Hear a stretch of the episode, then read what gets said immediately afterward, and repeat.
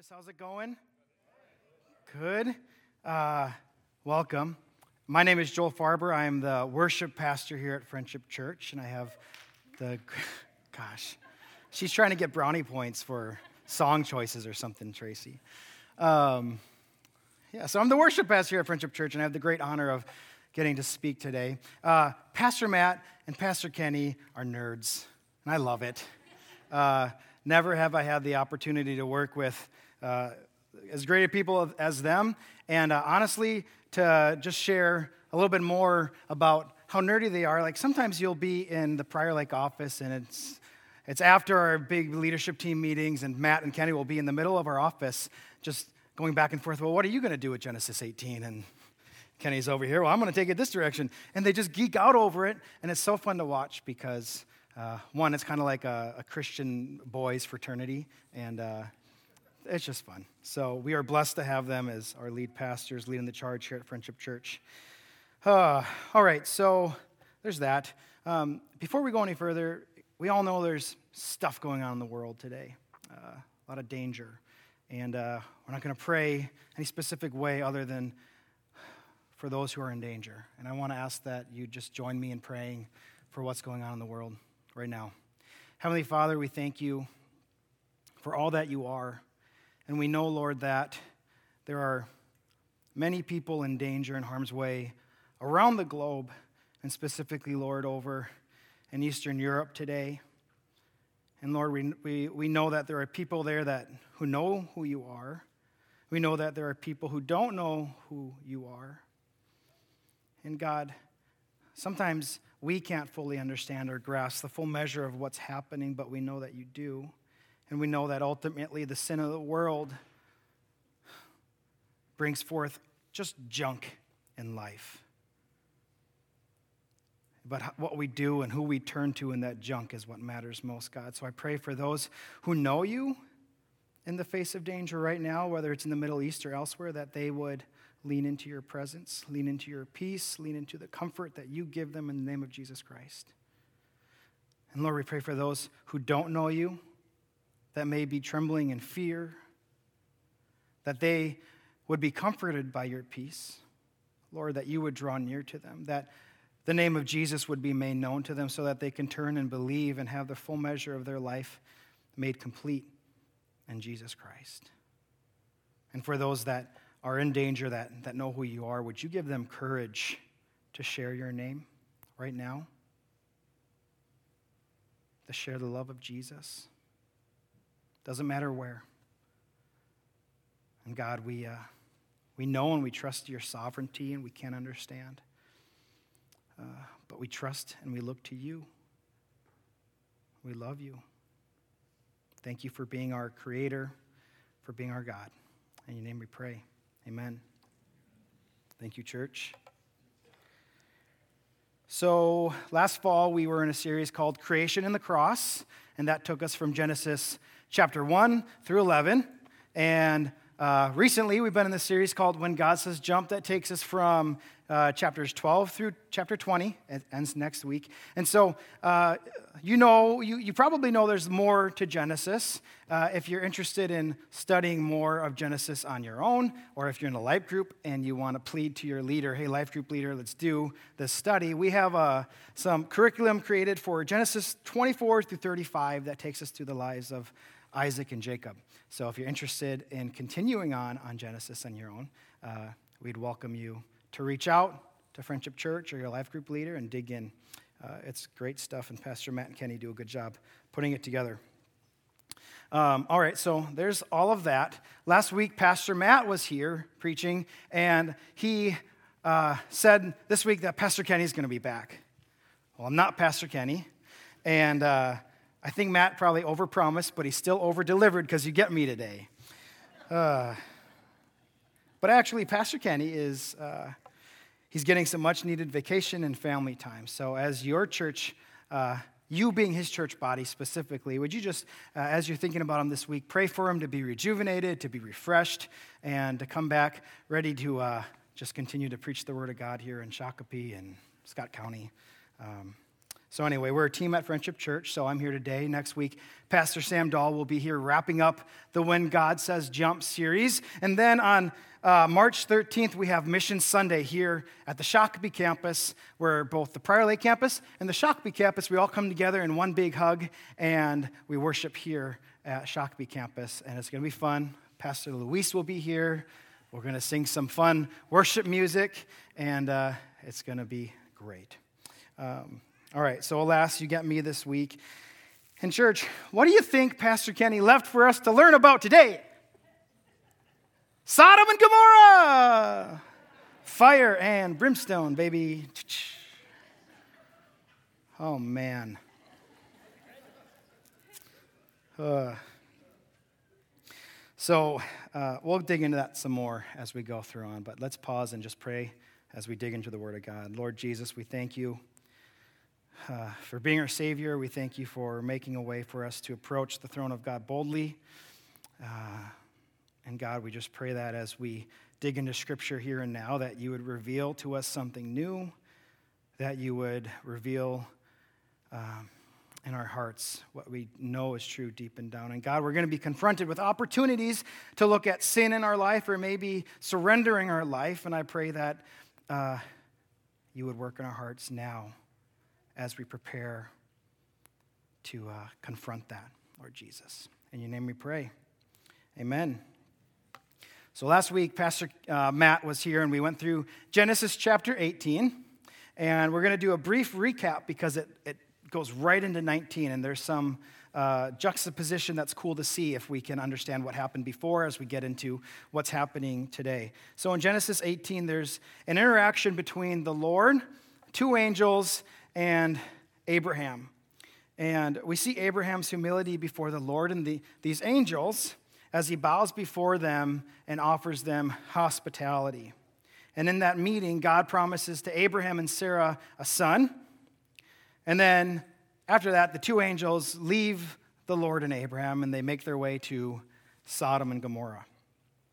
And so Genesis 18 is ending within this private meeting between the Lord and Abraham, where the Lord is telling Abraham that he's going to investigate the sin of Sodom and Gomorrah, along with the promise of destroying those cities when he finds it all to be true. And so in that moment, we're seeing Abraham res- uh, respectfully pleading before the Lord uh, on behalf of the righteous people that might be found in Sodom and Gomorrah. He's like, If there are righteous people in Sodom and Gomorrah, will you not destroy the city on account of the righteous? And so ultimately, at the end of the passage, God says, Okay, on account of 10 righteous people, if we find them in Sodom and Gomorrah, I will not destroy those cities, but have mercy. And ultimately, the Lord's mercy is shown in his willingness to spare the entire city on account for 10 righteous people.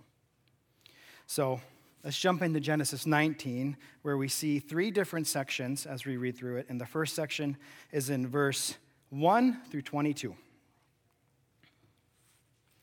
The two angels came to Sodom in the evening, and Lot was sitting in the gate of Sodom. When Lot saw them, he rose to meet them and bowed himself with his face on the earth and said, My lords, please turn aside to your servant's house and spend the night and wash your feet. Then you may rise up early and go on your way. And they said, No, we will spend the night in the town square. But he pressed them strongly, so they turned again, so they turned aside to him and entered his house, and he made them a feast and baked unleavened bread, and they ate. So it's in this moment that we see these two angels that were previously with the Lord and Abraham entering the city of Sodom and Gomorrah. And we see them, they come and they meet this man named Lot. And in similar fashion, Lot bows before them and offers hospitality. It's in this resemblance to Abraham that we saw in chapter 18, uh, where we see it's demonstrating that Lot is also a righteous person unlike the rest of the city. If we continue reading in verse 4, but before they lay down, the men of the city, the men of Sodom, both young and old, all the people to the last man surrounded the house. And they called to Lot, Where are the men who came to you tonight? Bring them out to us so that we may know them. Now, the men of the city weren't coming to the house, knock, knock, knock, asking to meet as visitors. They weren't bringing cookies or hot dish. Uh, the men demand that the visitors are brought out so that they may know them. And in the context here, it's better understood that their intent is to have forced relations with those visitors. Let's keep reading. Verse 6 Lot went out to the men at the entrance, shut the door after him, and said, I beg you, my brothers, do not act so wickedly. Behold, I have two daughters who have not known any man. Let me bring them out to you and do to them as you please. Only do nothing to these men, for they have come under the shelter of my roof. Wow. All right, so Lot standing outside of his door, and he's trying to keep the men of the city at bay. And instead of giving him the visitors, he's like, hey, here, have my virgin daughters, and do with them as you would please. And as a dad of two little girls, I cannot imagine being Lot in that scenario. But there are two things we have to consider is one, some believe that in that culture it was customary to do whatever you can to protect your visitors. But not only that, as we've been seeing and as we'll continue to see, Lot is a, or not Lot, but Sodom and Gomorrah are very sinful places. And ultimately, the people there are going to do what they want to do, and they don't care who tries to stop them. And it's sad, but very true. In verse 9, but they said, Stand back. And they said, This fellow came to sojourn, and he's become the judge. Now we will deal worse with you than with them. Essentially, here, the men of the city are like, Oh, look at this foreigner, all high and mighty. Uh, now we're going to do the same thing to you as we are planning to do with your visitors. Then they pressed hard against the man Lot and drew near to break the door down. But the men, the angels, they reached out their hands and brought Lot into the house with them and shut the door. And they struck with blindness the men who were at the entrance of the house, both small and great, so that they wore themselves out, groping for the door. Then the men said to Lot, Have you anyone else here? sons in law, sons, daughters, or anyone you have in the city. Bring them out of this place, for we are about to destroy this place, because the outcry against its people has become great before the Lord, and the Lord has sent us to destroy it. So Lot went out and said to his sons in law, who were to marry his daughters, Up, get out of this place, for the Lord is about to destroy the city but he seemed to his sons in law to be jesting. As morning dawned, the angels urged Lot, saying, Up, take your wife and your two daughters who are here, lest you be swept away in the punishment of the city. But he lingered. So the men seized him and his wife and his two daughters by the hand, the Lord being merciful to him. And they brought him out and set him outside the city. Okay, so imagine this. We have these men sent from the Lord, and they urge Lot to leave the city as it's going to be destroyed. Not only that, but Lot just experienced an entire night of fearing for his life, his family's life, and his visitor's life. And then he's urged to leave, and verse 16 says, He lingered. What? Despite all that had gone on that night, Lot still did not fully grasp the full measure of what was about to happen to that city. And it makes us stop to think about why did Lot linger? Was he content in the temporary safety that we saw in verse 11 uh, when the angels of the Lord blinded the men? Was he maybe second guessing his own urging of his sons in law to leave uh, because they're like, hey, future dad, you're just joking? Maybe Lot began to feel like he was joking. Uh, perhaps he was comfortable with his surroundings, possessions, maybe even the sinful culture that he knew. We don't know exactly why, but we do see God's mercy. Verse 17. And as they brought them out, one said, Escape for your life. Do not look back or stop anywhere in the valley. Escape to the hills, lest you be swept away. And Lot said to them, Oh no, my lords. Behold, your servant has found favor in your sight, and you have shown me great kindness in saving my life. But I cannot escape to the hills, lest the disaster overtake me and I die. Behold, this city is near enough to flee to, and it's a little one. Let me escape there. Is it not a little one? And my life will be saved. He said to him, Behold, I grant you this favor also, that I will not overthrow the city of which you have spoken. Escape there quickly, for I can do nothing till you arrive there. Therefore, the name of the city was Zoar.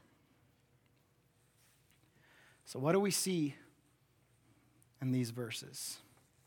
One, there's a lot of pleading going on.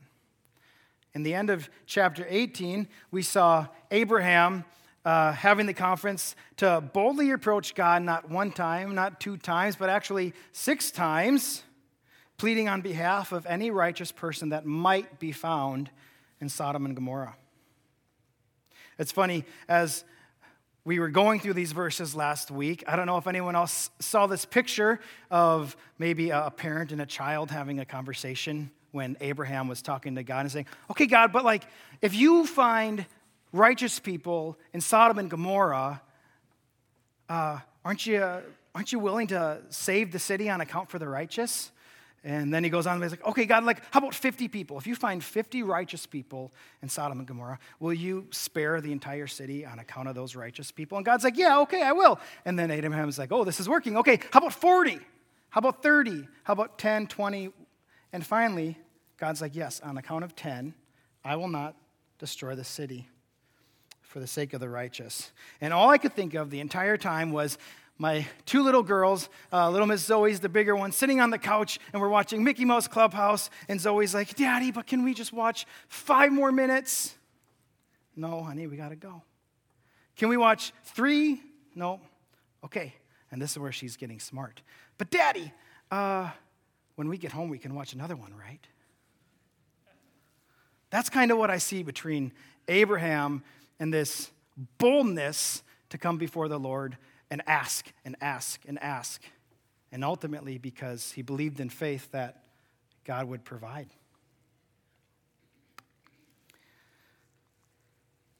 In chapter 19, we see uh, a man, Lot, Mr. Lot. He has the audacity not only to linger in danger, but then he pleads for an alternative when he's given a, a directive to escape to the hills.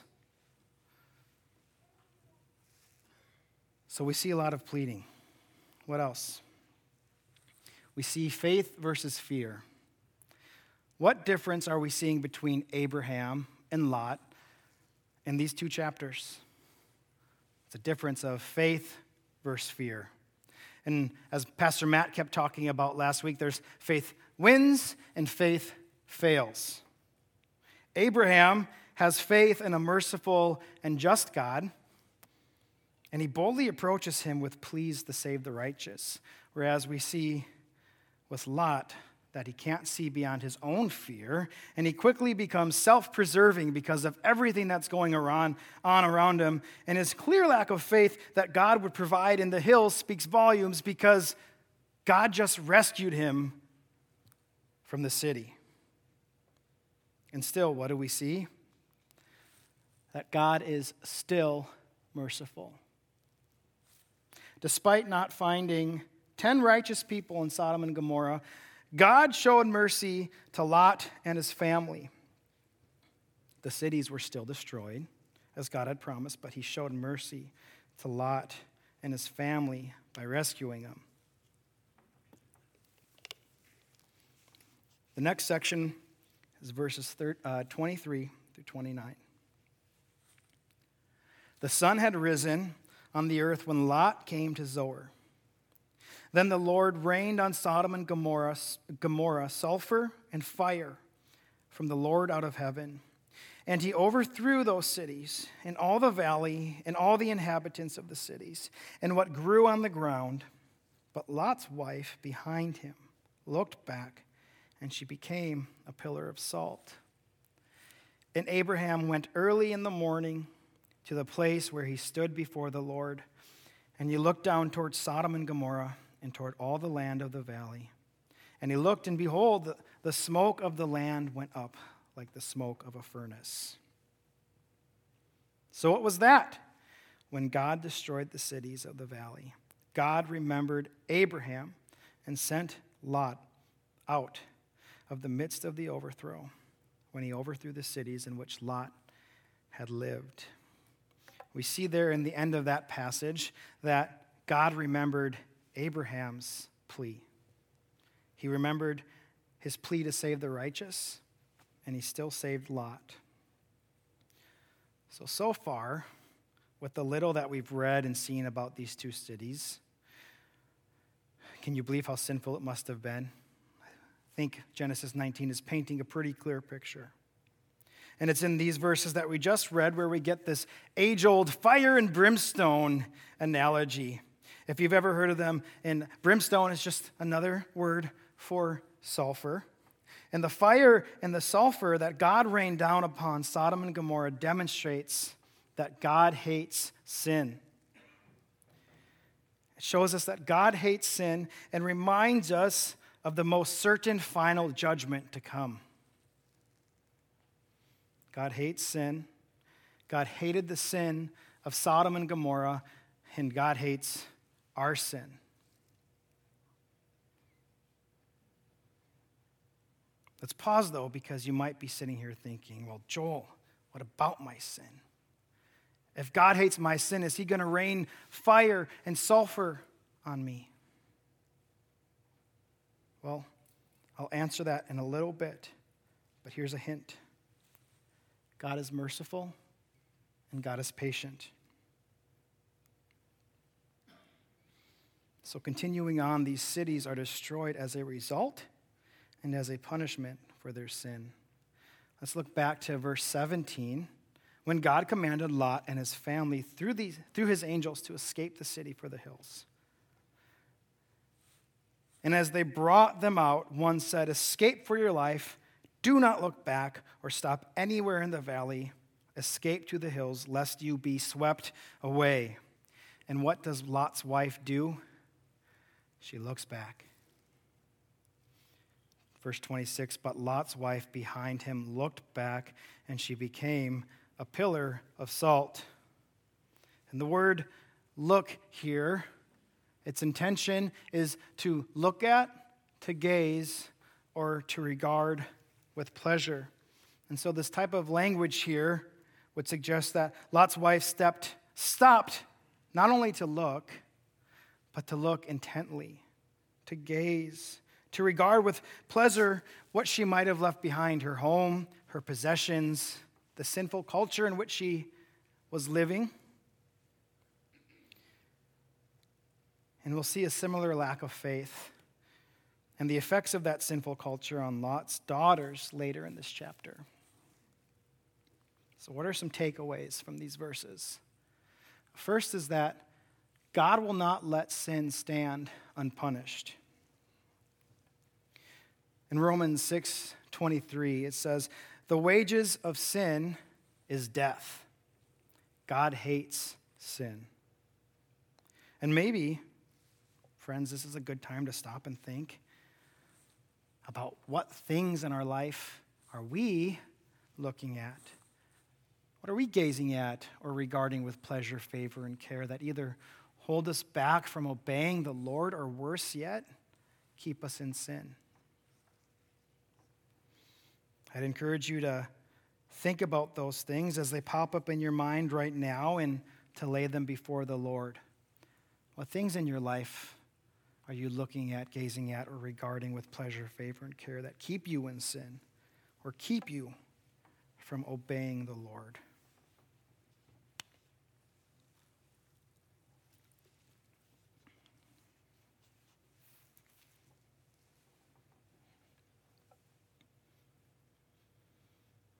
in verse 30 through 38, if we keep reading. Now Lot went up out of Zoar and lived in the hills with his two daughters. For he, for he was afraid to live in Zoar. So he's like, No, I'm not going to go to the hills. Can I live in Zoar? And they're like, Okay, I grant you that wish. And then what does he do? He goes and lives in the hills because he's afraid to live in Zoar. Mr. Lot. So he lived in a cave with his two daughters, and the firstborn said to the younger, Our father is old, and there is not a man on earth to come in to us after all the manner, after the manner of all the earth. Come, let us make our father drink wine, and we will lie with him, that we may preserve offspring from our father. So they made their father drink, wine that night. And the firstborn went in and lay with her father. He did not know when she lay down or when she arose. And the next day the firstborn said to the younger, Behold, I lay last night with my father. Let us make him drink wine tonight also. Then you go in and lie with him, that we may preserve offspring from our father. So they made their father drink wine that night also. And the younger arose and lay with him, and he did not know when she lay down or when she arose. Thus both the daughters of Lot became pregnant by their father. The firstborn bore a son and called his name Moab. He is the father of the Moabites to this day. The younger also bore a son and called his name Ben Ami. He is the father of the Ammonites today. What are some takeaway or what are some things that we learn about Lot's daughters in that passage? We see that Lot's daughters have lost all hope. They lost their home, their mother, their soon to be husbands, and seem to have no hope that God will provide husbands. And we see that they chose fear over faith. We also see Lot's daughters and the effects of them being raised in a sinful culture. And even though that God destroyed those cities, the sinful nature of those cities was still engraved on their hearts. And lastly, we saw that Lot's daughters conceived two children. One's named Moab, the father of the Moabites, and one's Benami, the father of the Ammonites. And both are nations that grew to be enemies to Israel. What are some things that we learn about their dad, Lot? Well, Lot is supposedly the only righteous person to be found in Sodom and Gomorrah, and yet we see he clearly lacks faith in spiritual leadership. Lot is also the father of two enemy nations to Israel. Talk about a terrible legacy. Had Lot been filled with faith that God would provide, perhaps he would have encouraged his two daughters to believe in that provision for home, food, shelters, husbands to trust in the Lord's provision. But what we see is that Lot's daughters are so quick to turn to fear, just like their dad did, that they live within the sin of their culture to, to seduce their father to preserve his family line. So that's then. What about now? If we fast forward to today, what does all of this mean for people today? Well, how are we like the people of Sodom and Gomorrah? Well, for starters, people are sinful even today. Romans 3:23 says that all have sinned and fall short of the glory of God. That includes me, includes you, includes the people next to you. It includes your family, your friends, your neighbors, your boss, your employee, uh, the stranger in the grocery store. All have sinned.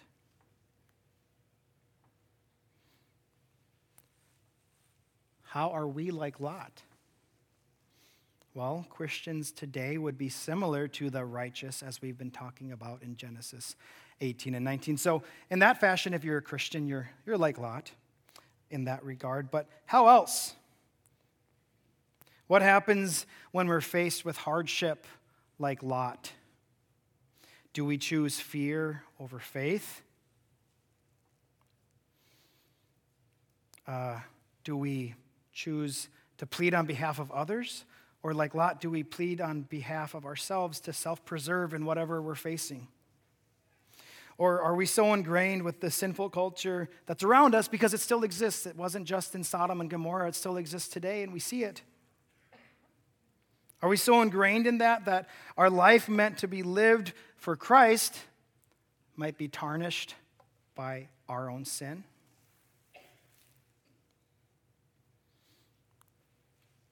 But how are we better off than Lot and the people of Sodom and Gomorrah? I alluded to this earlier when I quoted Romans 6:23 for the wages of sin is death but the free gift of God is eternal life in Christ Jesus our Lord. Genesis 19 says that God is still merciful. And in a similar way that God provided rescue for punishment for Lot, he also made a way for us to be rescued for the punishment of our own sin. Church, what's his name? Jesus. We see it in John 3:16. For God so loved the world that he gave his only son that whoever believes in him shall not perish but have eternal life. His only son Jesus is the way. We are better off because God gave us a way to be justified before him through Jesus Christ. And you remember earlier when I was talking about how God rains down fire and sulfur, and how God hates sin, and how all sin deserves death, even yours and mine. But there is a hint, and that hint is that God is merciful and patient. 2 Peter 3, verse 9 says, The Lord is not slow to fulfill his promise, as some count slowness but is patient toward you, not wishing that any should perish, but that all should reach repentance. I want us to take a moment here in this place to close our eyes as we consider what we learned in Genesis 19 and to think about how God might be moving in the room right now. God is merciful and he made a way for us to live eternally with him by believing in Jesus Christ. We deserve punishment for our sin. Maybe it's that sin that you thought of earlier when we were confronted with that. But God, in His mercy, freely gives us eternal life when we believe in Jesus Christ. And in God's mercy, He is patient with sinful people, wishing that they would not only believe in Jesus Christ, but also repent of their sin.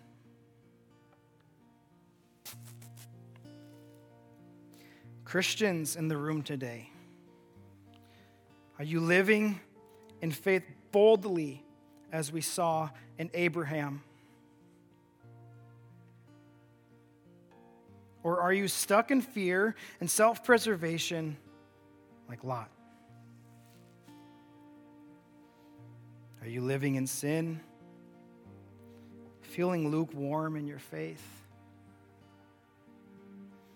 Your patient God is before you, and your plea is perfect in the name of Jesus Christ. And, Christian, I want to remind you that Jesus Christ has covered all your sins so that you may know life everlasting. In your heart right now, repent and live for Jesus.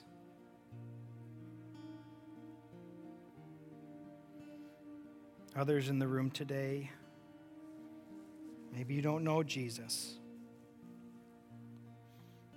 Do you want to know Jesus?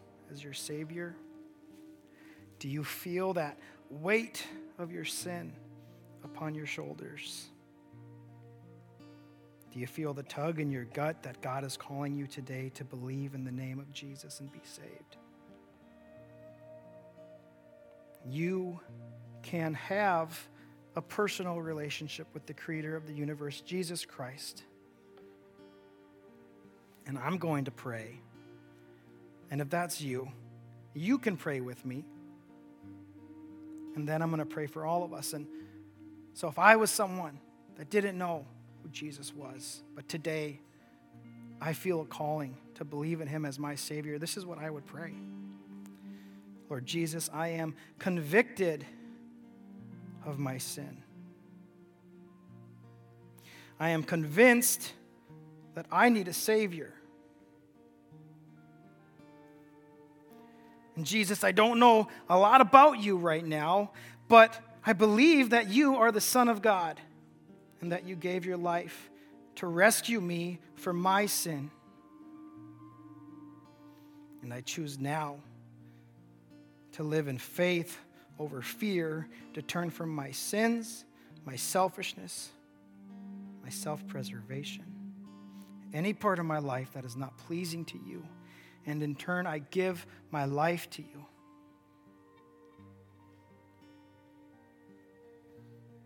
And for all of us in this room, whether you don't know Jesus, whether you felt compelled in that moment to meet him, or maybe you've known him for 20 years. Lord, we pray that you would work in our hearts, that you would continue to reveal yourself to us in new ways, that we would continue to yield our own will to yours. Thank you for making a way of eternal life to us through Jesus Christ, in whom we are made complete, who intercedes on our behalf. Jesus, thank you. Amen.